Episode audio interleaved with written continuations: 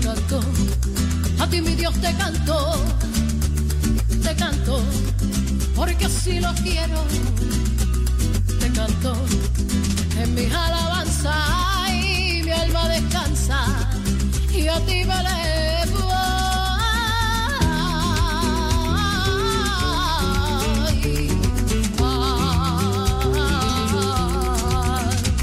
Hasta ti que estás en el cielo hoy así lo siento. Te canto porque eres mi consuelo y te canto porque te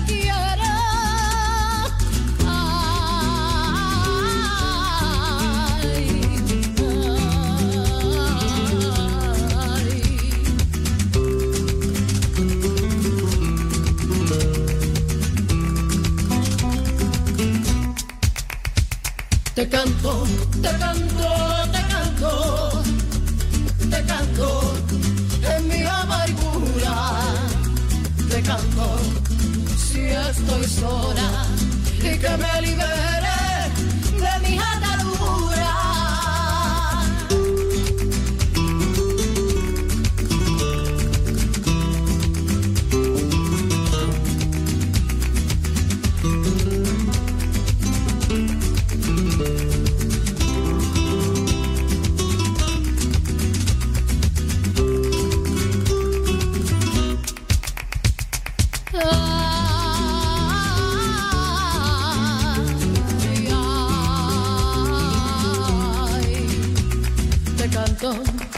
porque ese es mi anhelo y te canto por inspiración.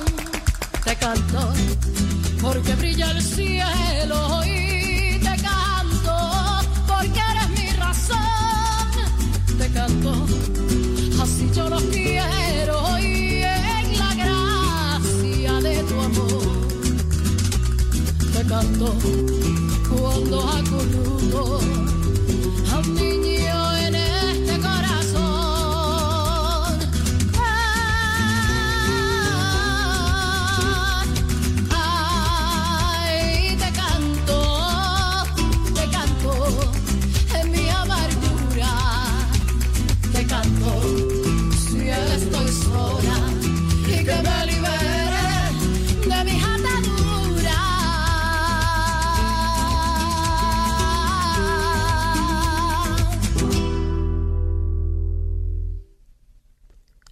canto.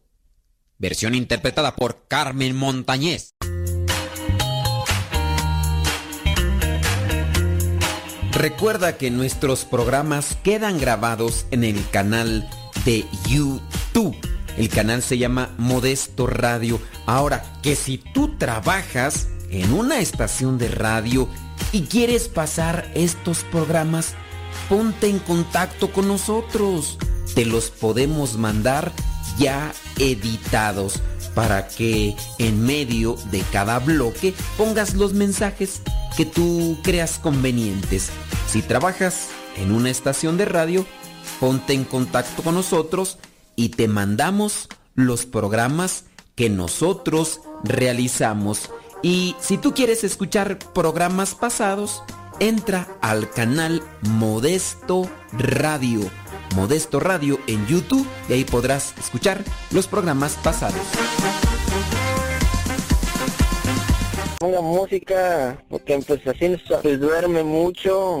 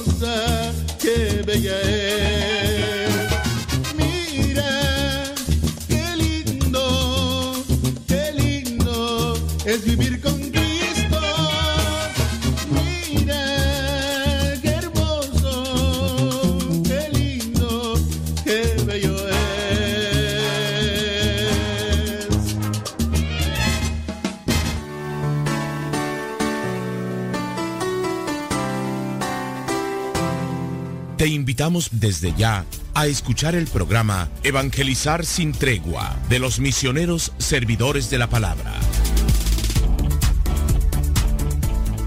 ¿Y qué quieres que te diga?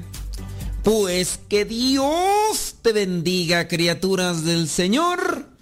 Vamos a dejar ahí abierto el espacio por si tienes alguna pregunta que no hayamos ya respondido. Bueno, si tienes alguna pregunta, esperando que sea una pregunta, pues, tú ya sabes, tú ya sabes. Una pregunta acá chipocluda o una pregunta acá con pies y cabeza para saber por dónde entrarle y poder dar una respuesta, ¿ok? Y si no llegan preguntas, pues eh, está bien, no, no hay problema, no hay problema. Vamos a nosotros, es que yo, yo puedo traer las preguntas, pero digo, ¿para qué respondo algo que a ti no te, no te incumbe, no te preocupa, no te llama la atención? Entonces, por eso yo dejo el espacio para que tú, si tienes alguna duda, tú, pero que no sea una duda inventada, porque a veces que luego de repente son dudas inventadas y nada más como para querer salir al quite y ya, no, dudas así con respecto a eso que puede inquietarte la fe. Si no, don't worry, be happy. Dice esta señora, nos cuenta aquí su testimonio. En cinco meses y tra- tras un intenso tiempo de preparación, Miriam Marston pasará a formar parte de un grupo de vírgenes consagradas. ¿Tú sabes qué es una... Que, quién es o quiénes pueden formar parte de las vírgenes consagradas? No, no ¿Cómo que no sabes? Oh my goodness. Bueno, en todo el mundo dicen que hay unas 5000 mujeres que pertenecen a las vírgenes consagradas. Y así, sí. Esta mujer, Miriam Marston, es una mujer de 38 años y dice que se va a consagrar a Dios.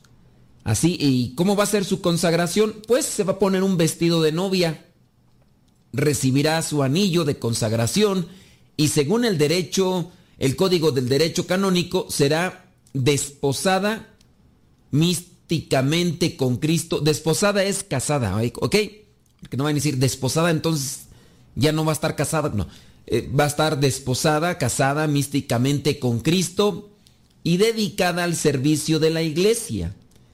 que es una virgen consagrada? Ahí te lo dejo yo para que lo investigues por tu cuenta, si es que tienes la duda. Y si no tienes la duda, pues adelante.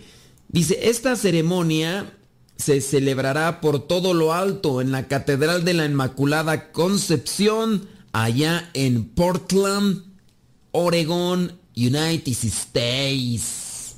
Se llama Miriam Marston.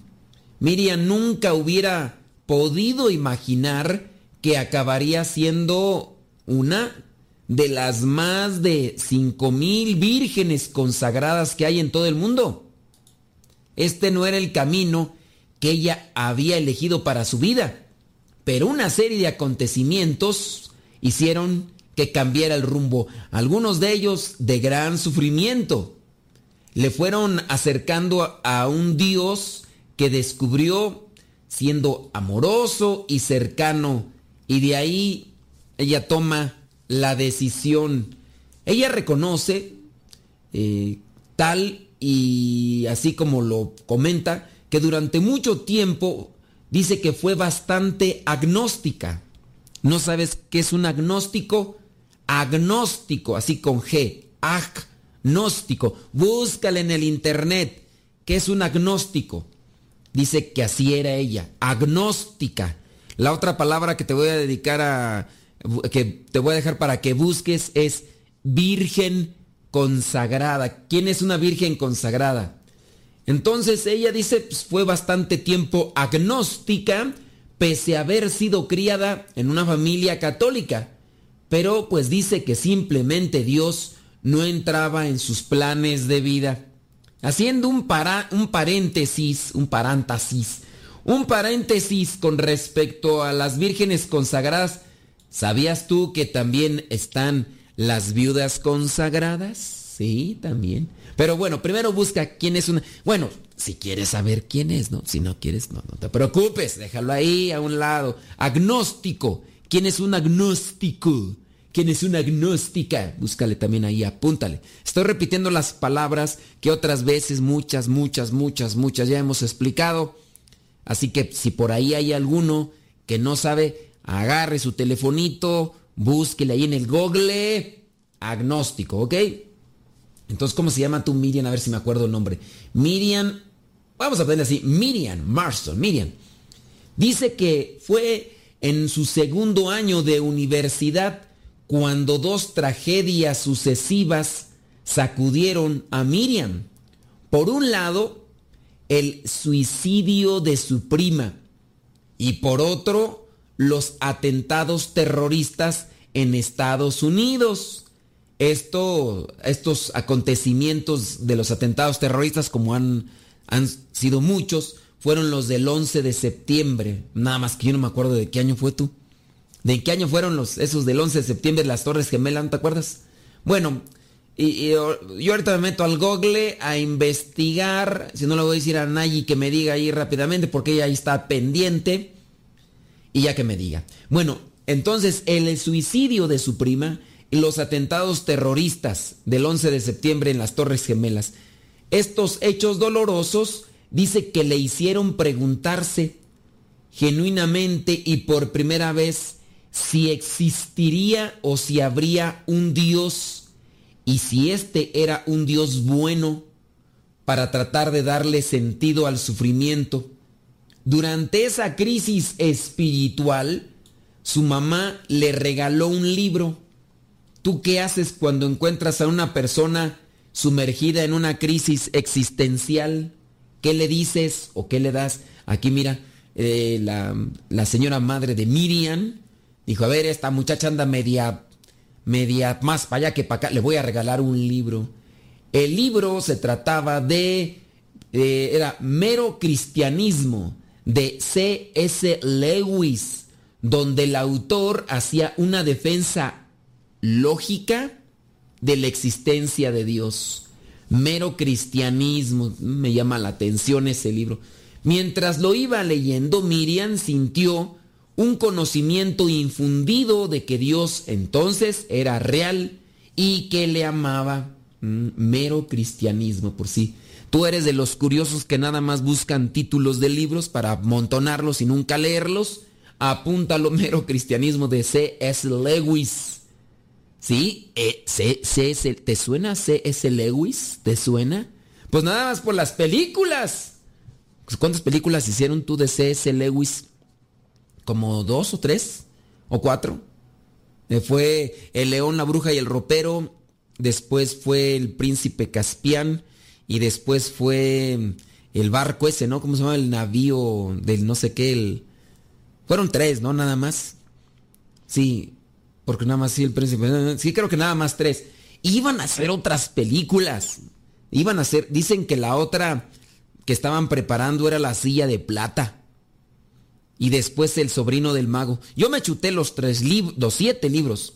Entonces, yo sí tenía ganas. Por ahí, de hecho, sí hicieron antes de esas películas que hicieron por ahí famosas, esas de Hollywood, antes de esas sí estaban las películas, pero así bien pichurrientas, pichurrientas, así como de esas así con, con computadora em, del sobrino y el... No, del sobrino y el mago no. Pero sí creo que sí estaban por ahí. Yo miré una donde salía, ¿cómo se llamaba tú? La silla de plata. La silla de plata, esa sí la miré. Y... No, pues yo nada más de mirar los efectos, no, yo ya como así bien, yo ya como me creía director de cine, dije, ay, qué efectos tan pichurrientos y ya no miré esas películas. Bueno, pues a lo mejor si te acuerdas de quién es, quién es C.S. Lewis, que pues eh, tú sabrás muy bien que él también era agnóstico y que un amigo de él, también literato y catedrático, le ayudó y le dio a conocer la fe.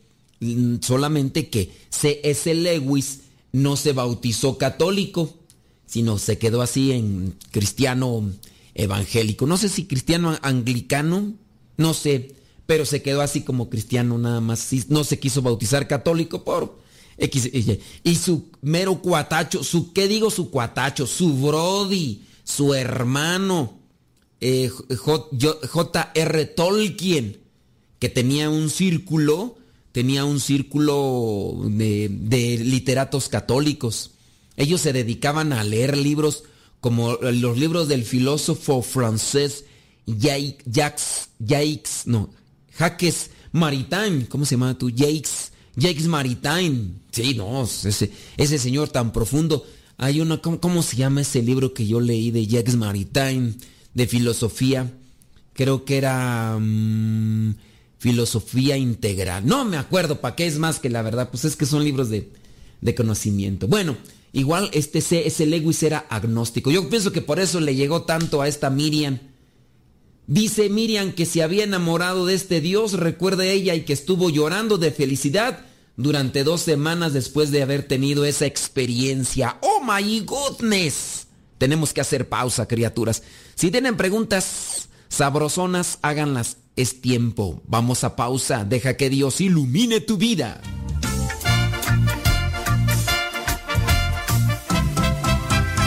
No se vayan. Ya regresamos con el programa Evangelizar sin tregua.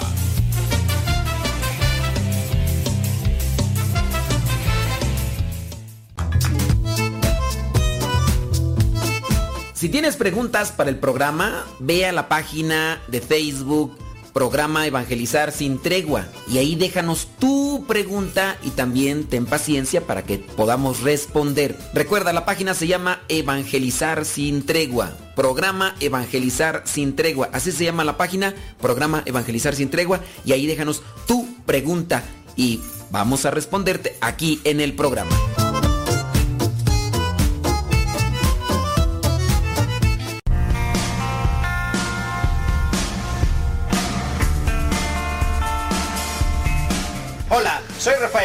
Guitarra y voz. Aide, guitarra. Miguel Ángel, bajo y voz. Rubén, batería. Y unidos somos Coinonía.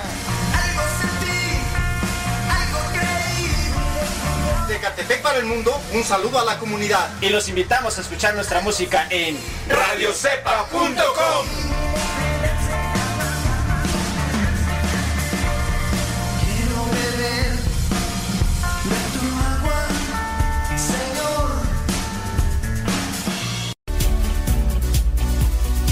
Mi nombre es Yolanda Vidal, lo escucho desde Sterling, Virginia, y yo bajé la aplicación, la nueva aplicación de Radio Cepa y es muy buena y eficiente. Yo lo, empiezo, lo empecé a escuchar desde el 2015 y desde que lo empecé a escuchar he aprendido bastantes cosas de las que estaba ignorante y sigo aprendiendo cada día más gracias a esta estación que nos ayuda a seguir cada día más cerca de Dios y aprendiendo cada día con buena música y siguiendo adelante el camino del Señor.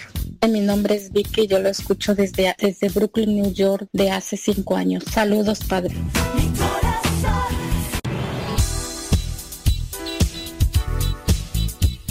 Siempre tenemos algo que compartir en nuestras redes sociales. Por eso síguenos como Modesto Lule en Instagram, en el Twitter, en YouTube, también en iTunes Recuerda nuestras redes sociales, las más populares, Modesto Lule, y ahí nos mantenemos también en contacto.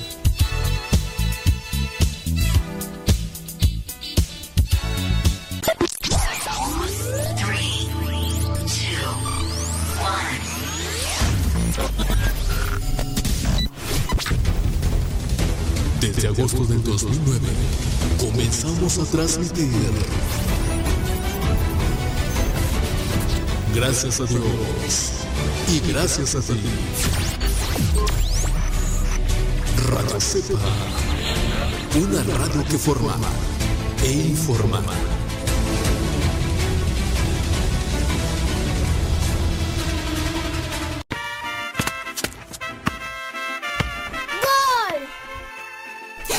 ¡Cuidado, niño! No juegues en la azotea que no sabes que te puedes caer. Hermana, no lo regañes. Mejor cierra con seguro la puerta o coloca barreras de protección en sitios altos para que no se caiga. Es muy fácil prevenir caídas. La prevención es vital.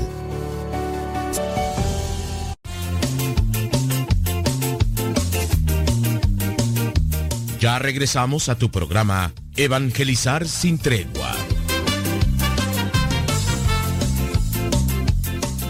Sí, antes de seguir con este testimonio, por ahí tenemos unas preguntas que queremos responder y para las personas que ya se metieron ahí al google para investigar qué son vírgenes consagradas, bueno, felicidades, porque una persona ya se comunicó con nosotros y ya nos dijo que las vírgenes consagradas son las religiosas y pues no, la verdad es que no, solamente habló como para lanzar su opinión, pero no. Dice esta pregunta, ¿es correcto que una persona cuando va a visitar al Santísimo Sacramento esté o lo estén grabando, estén grabando la oración y la suban al Facebook? Además, está rezando en voz alta. Miren, es una cosa que ya hemos hablado antes con respecto al actuar delante de Jesús sacramentado cuando uno va a la oración. Yo ciertamente no veo correcto que alguien te esté grabando o que tú le digas, grábame mientras estoy ahí en la oración. Yo sé que hay personas que te piden oración y que a lo mejor tú quieres tener un cierto tipo de testimonio, de decirle, sí, mira, aquí estuve orando. Otras personas tienden a bien de transmitir hora santa por la página de Facebook o por la página de YouTube. Y mira, yo podría decir, si alguien está transmitiendo como un evento y como parte del evento del encuentro viene ese momento de oración y ahí la gente dice, pues yo estoy en el trabajo, ahorita veo que están transmitiendo esta hora santa, me uno desde aquí en oración, bien, pero mira, hay muchas personas que, tienden a relativizar todo y pueden utilizar ese momento en el que están ahí solamente para pedir. Hay muchas personas que piden oración, no hacen oración, piden oración. Y creo yo que en muchos de los casos estas personas tienden a dejarle el compromiso y responsabilidad a otros. Si de por sí ya las personas muchas de las veces creen en la oración como, como una mera fórmula mágica, de verdad, porque la persona dice, deme una oración para buscar, para encontrar un trabajo bueno. Deme una oración para que mi matrimonio se estabilice. Pídale mucho a Dios. Dios tiene la fuerza, tiene el poder para cambiar los pensamientos, para hacer muchas cosas que dentro de lo natural no es posible. Dios actúa, pero Dios nunca va a forzar nuestra libertad. Por ejemplo, tú, pedirás, uy, padre, que yo pido que, eh, para que pidan ahí para que mi esposo se convierta. Bueno, Dios, Dios no va a forzar la libertad de tu esposo. Dios no va a acomodar algo que ustedes no preparan. Dios les da su gracia. Dios nos da la fe, Dios nos da fortaleza, pero de ahí a que venga a cambiar una situación mental, una situación moral que está en nuestras vidas y que es deficiente y que por eso estamos mal, no lo va a hacer si nosotros no le damos esa oportunidad. Yo espero que tú, que me estás escuchando, si eres de las personas que andan buscando oración, yo miren, veo algo en, en Facebook. En ocasiones nosotros subimos explicaciones a nuestras redes sociales. Tienen una cantidad de visitas. Pero ¿sabes cuáles son las, los videos que tienen mayor número de visitas? Aquellos donde están rezando por las personas. Y te aseguro que muchas de esas personas están ahí comentando, ay, rece por mí, pídale que, que me mande Dios un esto, que me mande el otro, que me mande aquello. Y entonces ya las personas cayeron en lo que viene a ser un relativismo. Esos videos de los rosarios son los más vistos. Y de ahí para allá, los que vienen a ser estos de la, los de las oraciones intergeneracionales, donde hablan sobre cuestiones de, de los demonios o del infierno o de incluso, ¿sabes qué? Tú estás mal porque te hicieron una brujería. Haz esta oración y con eso va a quedar liberada tu casa, va a quedar liberada tu vida porque muy posiblemente tú no tienes trabajo porque te hicieron un trabajo o tu familia en el pasado se metió con las cosas malas y por eso te está pasando a ti esto. Y las personas ven mucho esos videos para alcanzar este tipo de oraciones pensando que muchas de sus situaciones inestables en la vida están más porque alguien les hizo daño que por la falta de entrega, de compromiso, de constancia, de, de sacrificio. Y pues por eso, ya me estoy saliendo del tema, pero sí, yo no creo que sea correcto que alguien esté pidiendo a otro que lo graben mientras está haciendo oración ante Jesús sacramentado. Yo no veo correcto, correcto que las personas tengan que hacer transmisiones del momento ante Jesús sacramentado, porque sabes otra de las cosas, las personas, nosotros, si nos ponemos a grabar y a eso, nos, nos desconcentramos, es la verdad, porque ponemos atención a una cosa o ponemos atención a otra.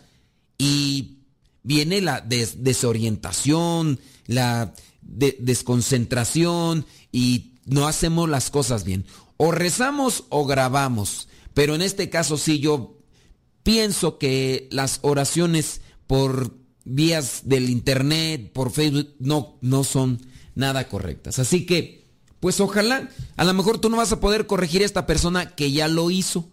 A lo mejor tú tienes un elemento para decirle, ¿sabes qué? El padre dijo que no lo hicieras, pero como en sentido común se sabe que haces una cosa o haces otra.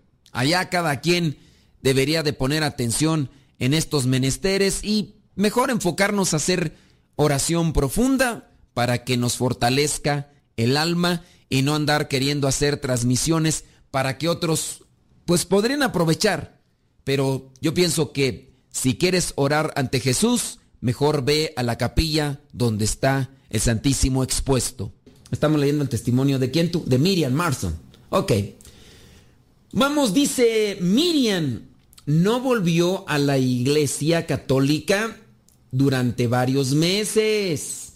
Estuvo explorando y estudiando otras cosas. Acuérdense que ella había entrado como en un vacío existencial a partir del suicidio de su prima y de lo que son los atentados del 11 de septiembre del 2001. El 11 de septiembre del 2001.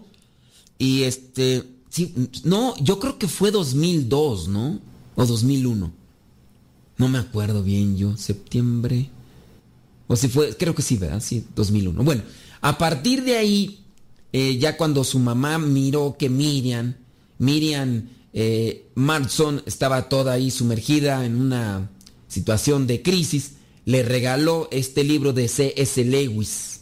Y entonces, pues ella ya pudo tener un conocimiento infundido también por Dios, por la fe, porque la fe es un regalo de Dios, uno se pone a estudiar. Y uno puede tener conocimiento, pero si no viene el don de la fe, no ilumino aquel conocimiento y demás. Bueno, cuando ella incluso dice que hasta lloró, lloró, lloró por dos semanas de felicidad al poder comprender con la fe cómo Dios se manifiesta. Bueno, pero ella no es que sea ya metido de lleno a la Iglesia Católica. Dice que durante varios meses estuvo explorando y estudiando el budismo y el hinduismo, pero al final sintió que nada respondía al sentido de sufrimiento que tenía, no, no respondía nada a ese sentido de sufrimiento más que el cristianismo y dentro de la fe. Y sepan que C.S. Lewis no era católico, ¿eh? pero se puede incluso leer libros de él que van muy conectados con la fe católica.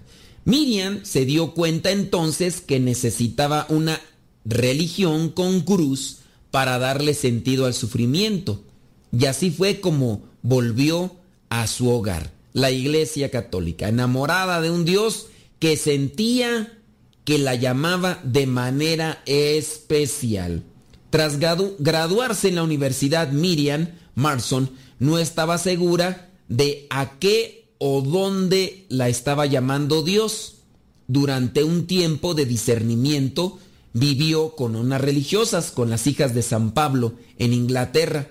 Dice ella que no podía evitar tener la sensación de que el Señor le estaba llamando a ser suyo de una manera muy exclusiva. Más adelante, ya viviendo en Boston, Estados Unidos, conoció a una mujer que se estaba preparando para ser una virgen consagrada. Acuérdense que ese rato les dejamos de tarea para los que no sepan el concepto de virgen consagrada, que se metan ahí al google y lo busquen. Dice que entonces conoció a esta mujer que estaba preparando para ser una virgen consagrada. Dice que era algo de lo que nunca había oído hablar y que le llamó poderosamente la atención. Pero en aquel momento, pues nada más le llamó la atención. Ya varios años después, Miriam quedó a cenar con una amiga que a su vez le confesó que estaba considerando la posibilidad de convertirse en virgen consagrada.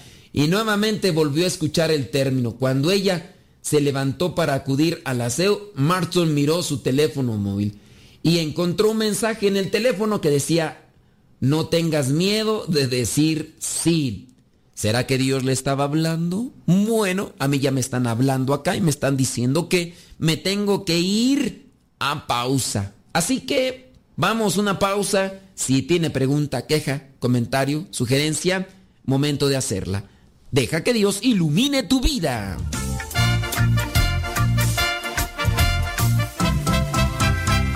Estás escuchando el programa Evangelizar sin tregua.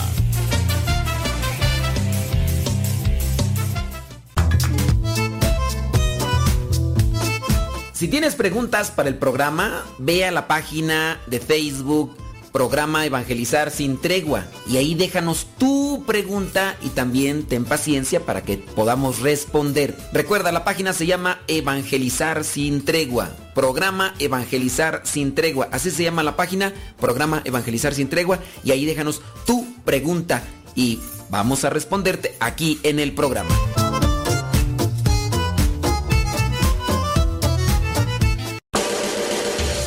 Escuchas Radio Cepa.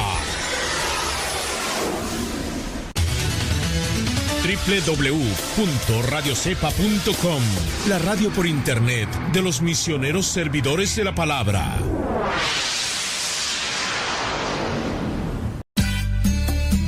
Tío esto es que me gusta escuchar mucho Nano Cepa. Mi nombre es Carlos, hablo yo de acá de Seattle, Washington, y pues es un gran gusto saludarlo, pues estamos acá muy contentos escuchándolo. Un saludo para todos los seres de acá de Seattle y Tacoma, Washington, que Dios lo bendiga, adiós.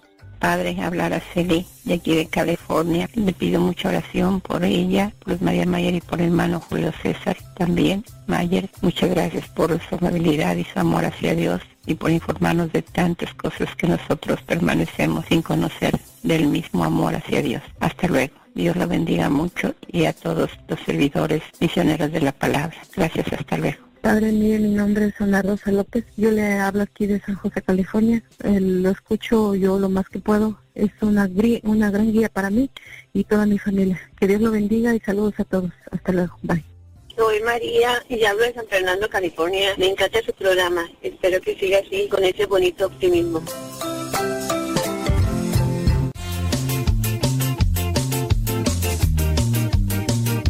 Ya regresamos a tu programa Evangelizar sin tregua.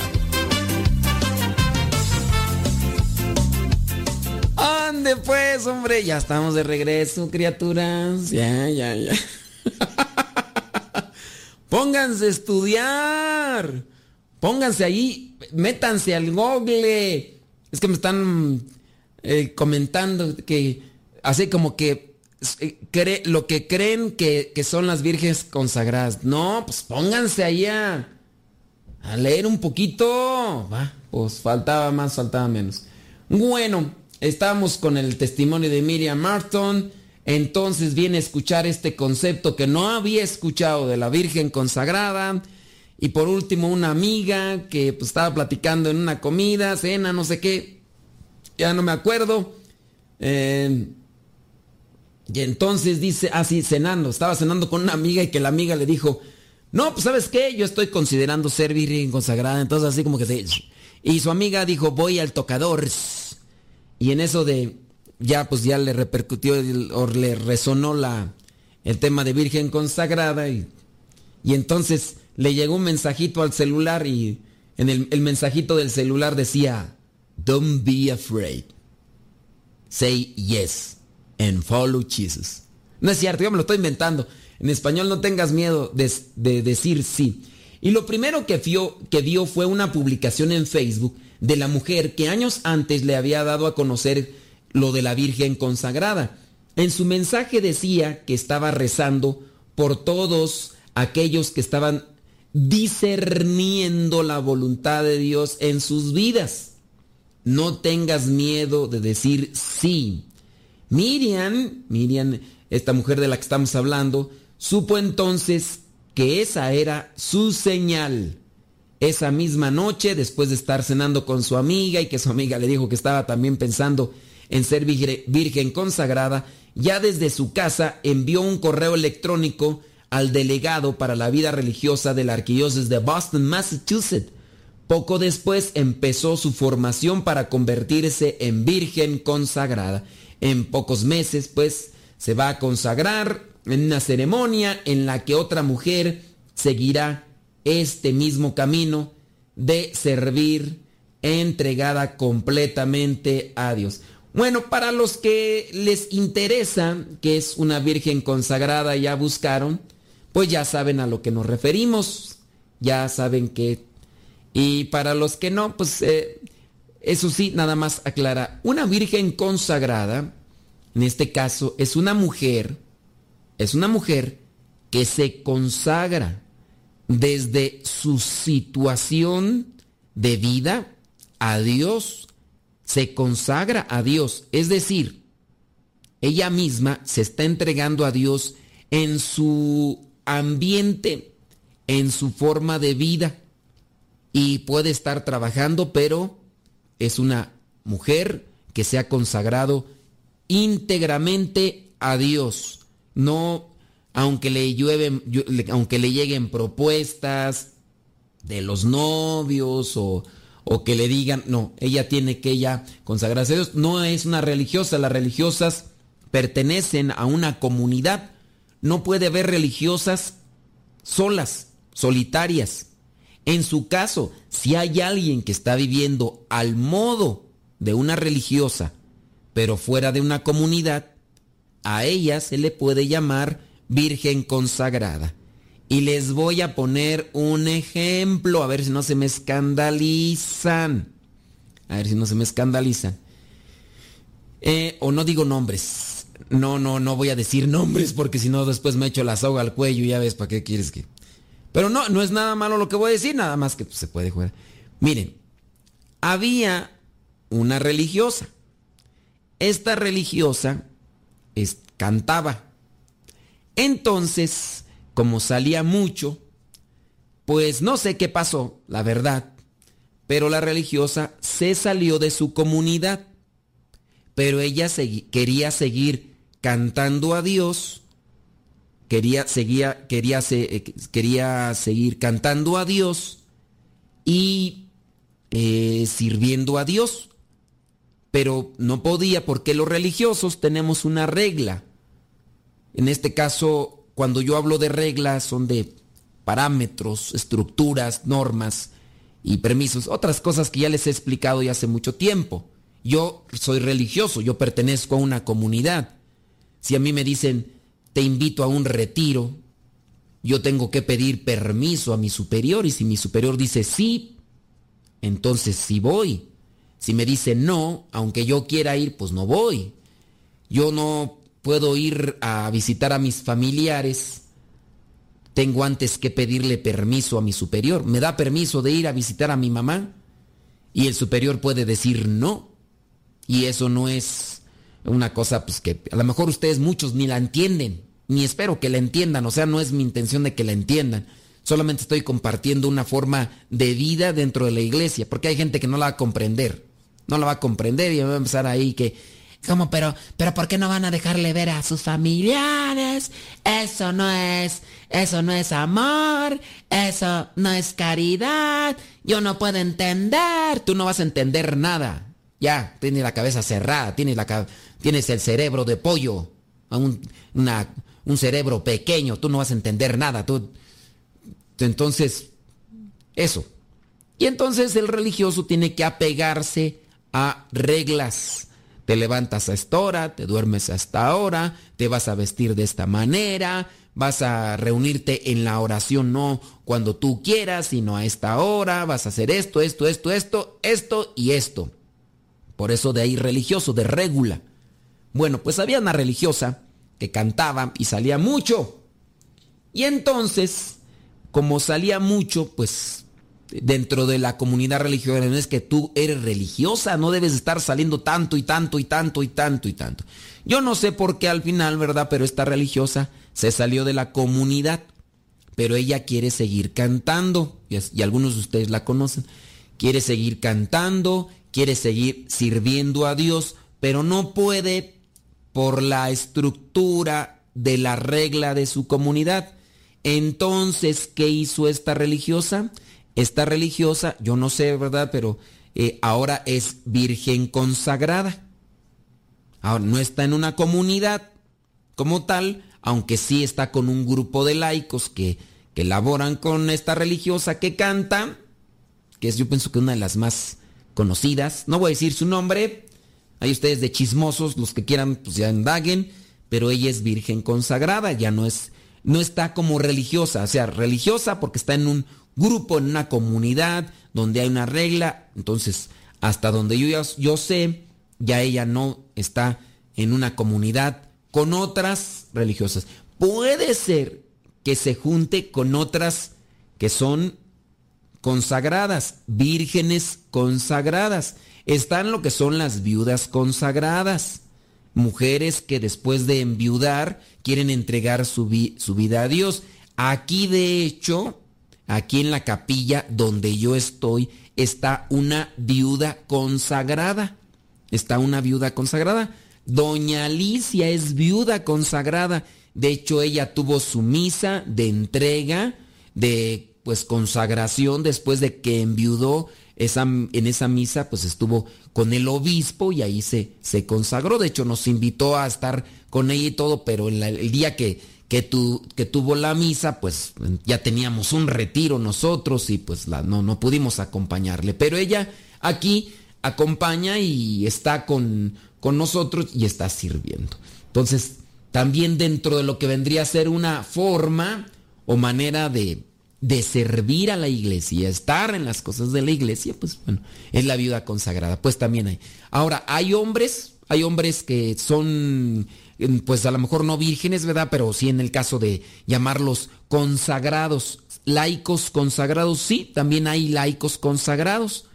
Hay varios, algunos de ellos viven en fraternidad, algunos de ellos viven en fraternidad, Pero sí, también hay varones laicos consagrados a Dios que desde sus lugares de trabajo, desde sus familias, ellos ya se han consagrado. Entonces ahora su meta, su sueño, su objetivo en, la vida es siempre estar entregados a Dios. Aunque tengan un trabajo, no sé, trabajen en una oficina, trabajen en el campo, en la costura, en la construcción, pero ellos saben que están consagrados a Dios.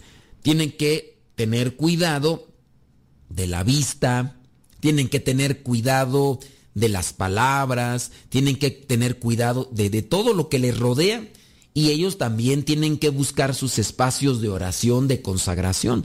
Hay laicos consagrados. Los laicos consagrados, y ya pues dentro de lo que vendría a ser la estructura de una forma como la Virgen consagrada, bueno, pues ahí está.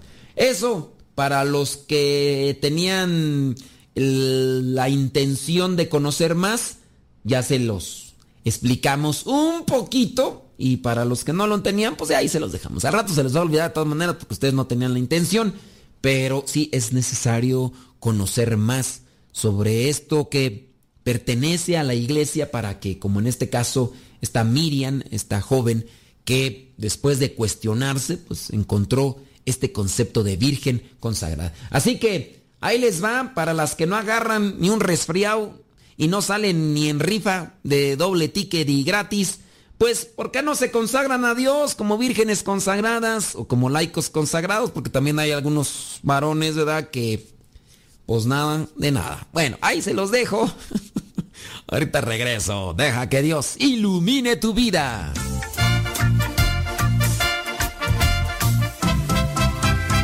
No se vayan. Ya regresamos con el programa Evangelizar sin tregua.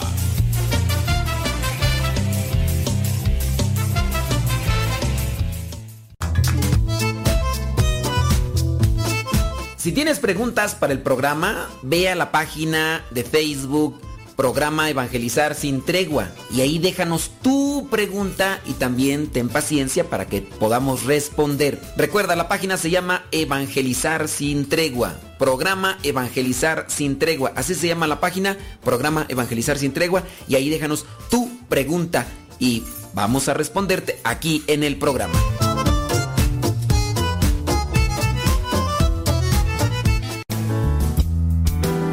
Quien ha conocido a Dios no puede callar. Continúa con la programación de radiocepa.com.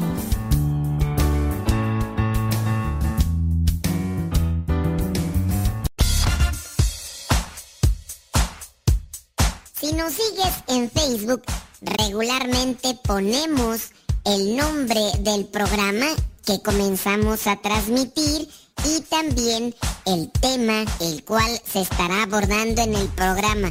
Por eso busca la página de Facebook Radio Cepa para que estés enterado de los programas y el nombre de los temas que se estarán abordando. Busca la página de Facebook Radio Cepa, dale like y síguenos.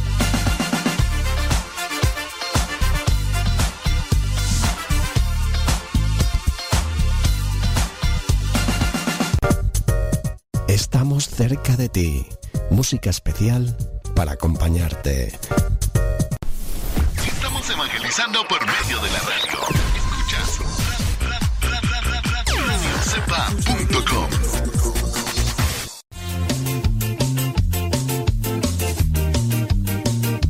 Ya regresamos a tu programa Evangelizar sin tregua.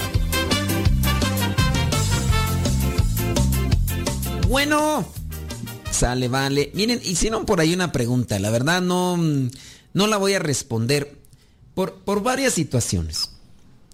Eh, la forma en que presentaron la pregunta me, me provoca sospechas que no me dan buena espina. Yo soy así. Entonces, y la otra, con respecto a esa pregunta, ¿quién la hizo y en qué circunstancias y todo eso no, no, no me da, no me da una, este, no, no me sugiere pensamientos eh, correctos, no me sugiere pensamientos correctos y, y leales. Y, ¿saben? A veces es complicado querer dar una respuesta a algo que, que se escapa de nuestras manos.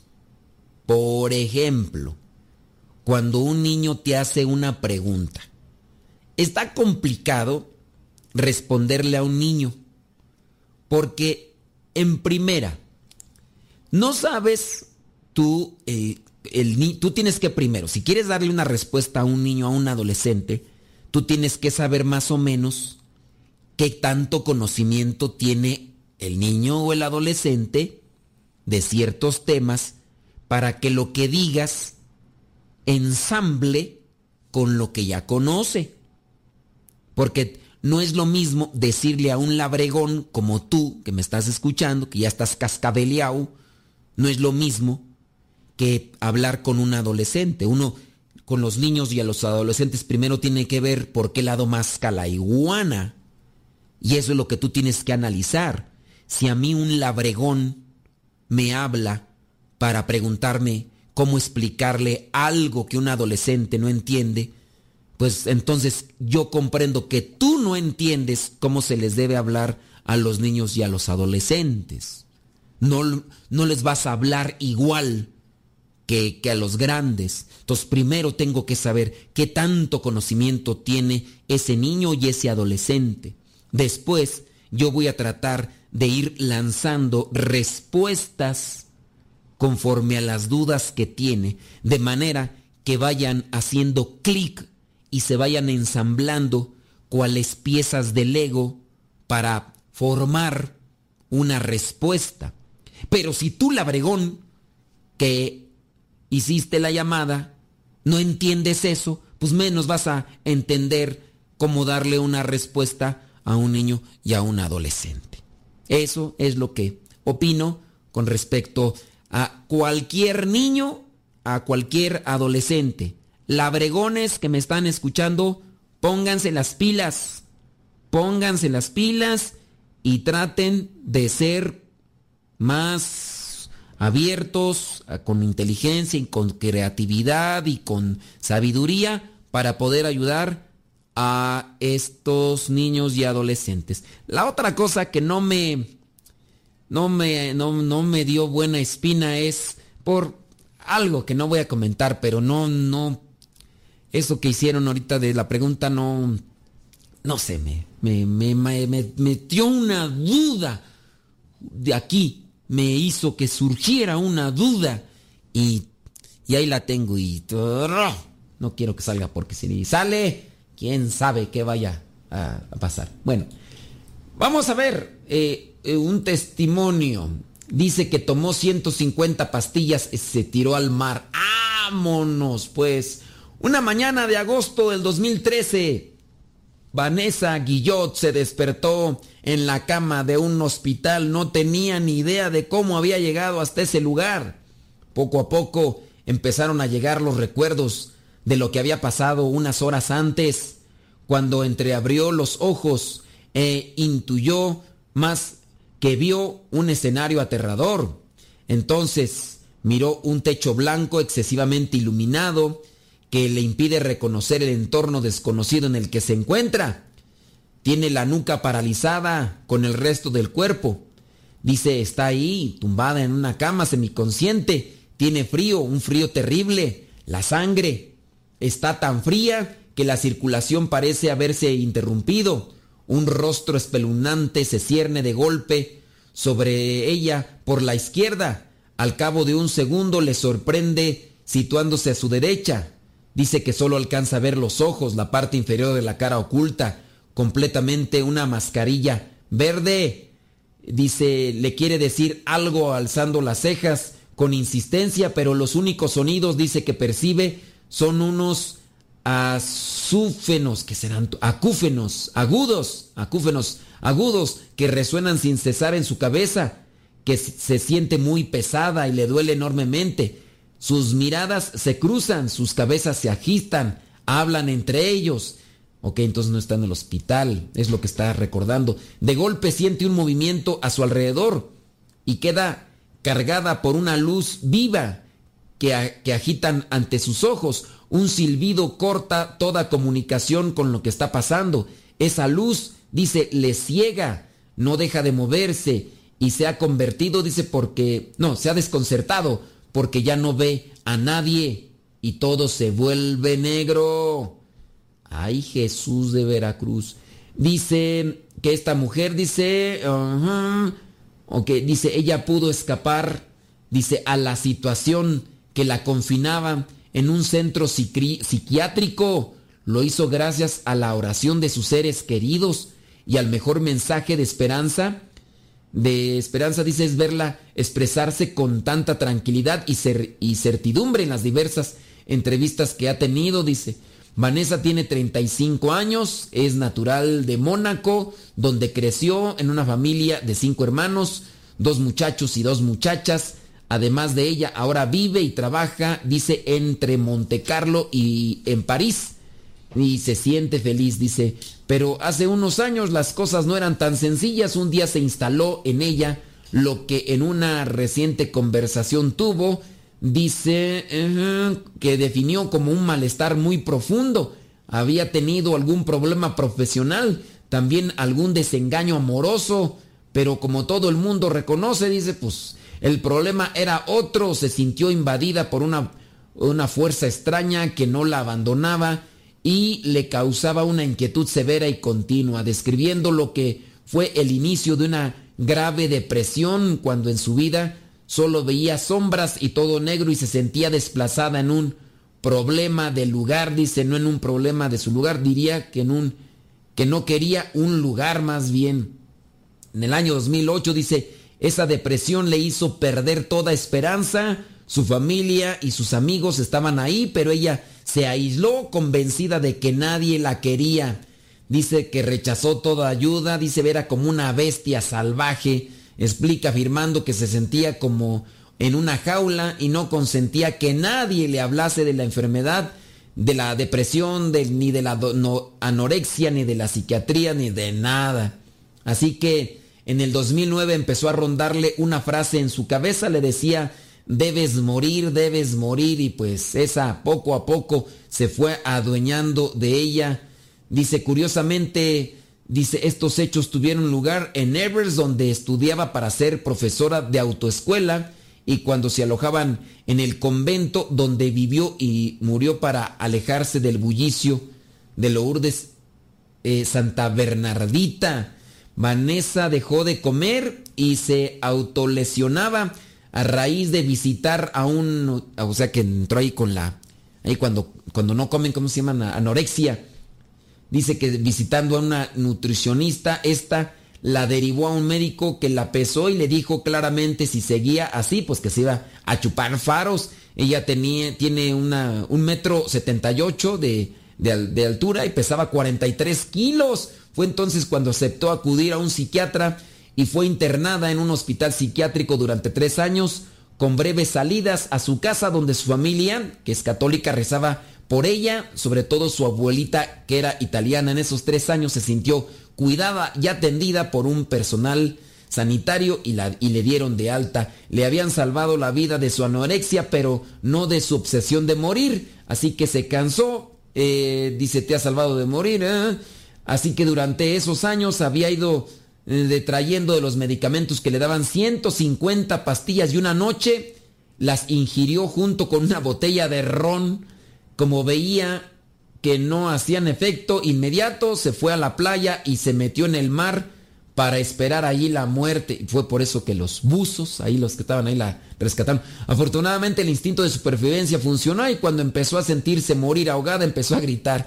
Acudieron a salvarla dos ángeles. Dice que en aquel momento cerraban su restaurante junto al mar. Providencialmente, dice, la encontraron ahí. Fueron las quienes la rescataron y ya después pudo encontrar conciencia, se acercó a la oración, ahora tiene, dice, un acompañante en la vida, es la Virgen María, dice, es su ángel, siempre, dice, ha llevado una medalla al cuello que le impusieron en Lourdes cuando peregrinaban, Dice que también ha ido a Fátima, ahora hace oración, reflexiona, se acerca a los sacramentos y eso la ha sacado de aquel pozo en el que se encontraba más que las pastillas y este hospital psiquiátrico a la que lo tenían confinada por tantos desórdenes que tenía en su cabeza. Pero ya se nos terminó el tiempo, criaturas del Señor.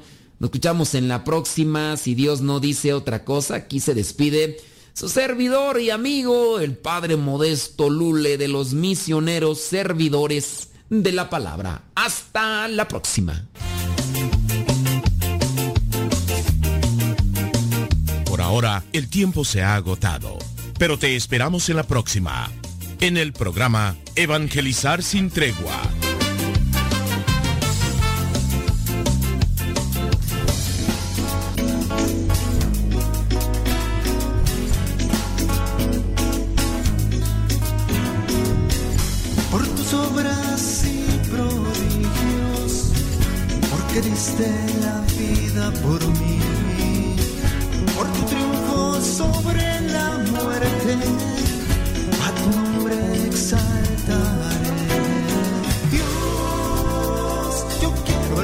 hacerte